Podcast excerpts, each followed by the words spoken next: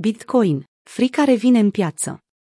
Holderii pe termen lung dețin cele mai mari profituri. Până la data editării acestui articol, Bitcoin a stabilit un declin total de 19,5% de la nivelul de ATH până la minimul local înregistrat ieri. Din cauza acestei pierderi, care totuși nu a fost bruscă, considerând perioada de timp în care s-a desfășurat, sentimentul investitorilor a trecut de la lăcomie la frică. De la lăcomie la frică în două zile.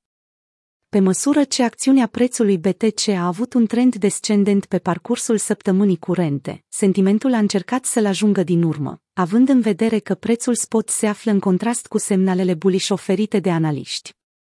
Traderii de produse derivate au fost și se află într-un episod de exuberanță, unii dintre ei continuând să parieze pe o creștere miraculoasă a prețului, pe termen scurt.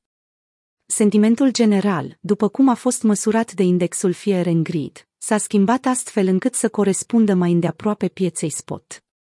La data editării acestui articol, indexul indică valoarea 43 din 100, care este caracterizată de frică, după o scădere de 20 de puncte în urmă cu două zile.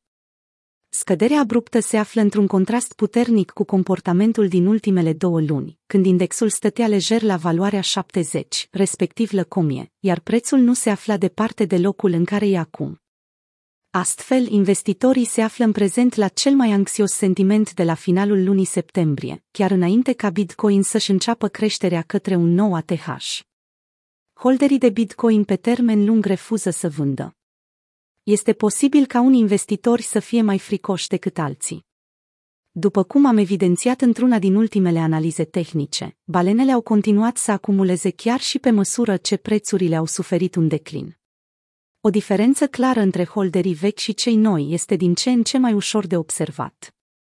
Acest factor este subliniat și de numerele care arată procentul total de supply BTC care momentan nu se află pe profit. După cum a indicat și Glassnode, firma de analiză on-chain, holderii pe termen lung nu au participat recent la procesul de vânzare al monedelor și dețin aproximativ 3% din supply-ul care nu se află pe profit. Holderii pe termen scurt sau monedele care s-au mutat în ultimele șase luni au fost cei care au suferit cele mai mari pierderi pe care scăderea le-a cauzat. Holderii pe termen scurt care au cumpărat la vârf sunt cei care dețin majoritatea monedelor BTC care nu se află în profit, au transmis experții Glassnode printr-un mesaj postat pe Twitter.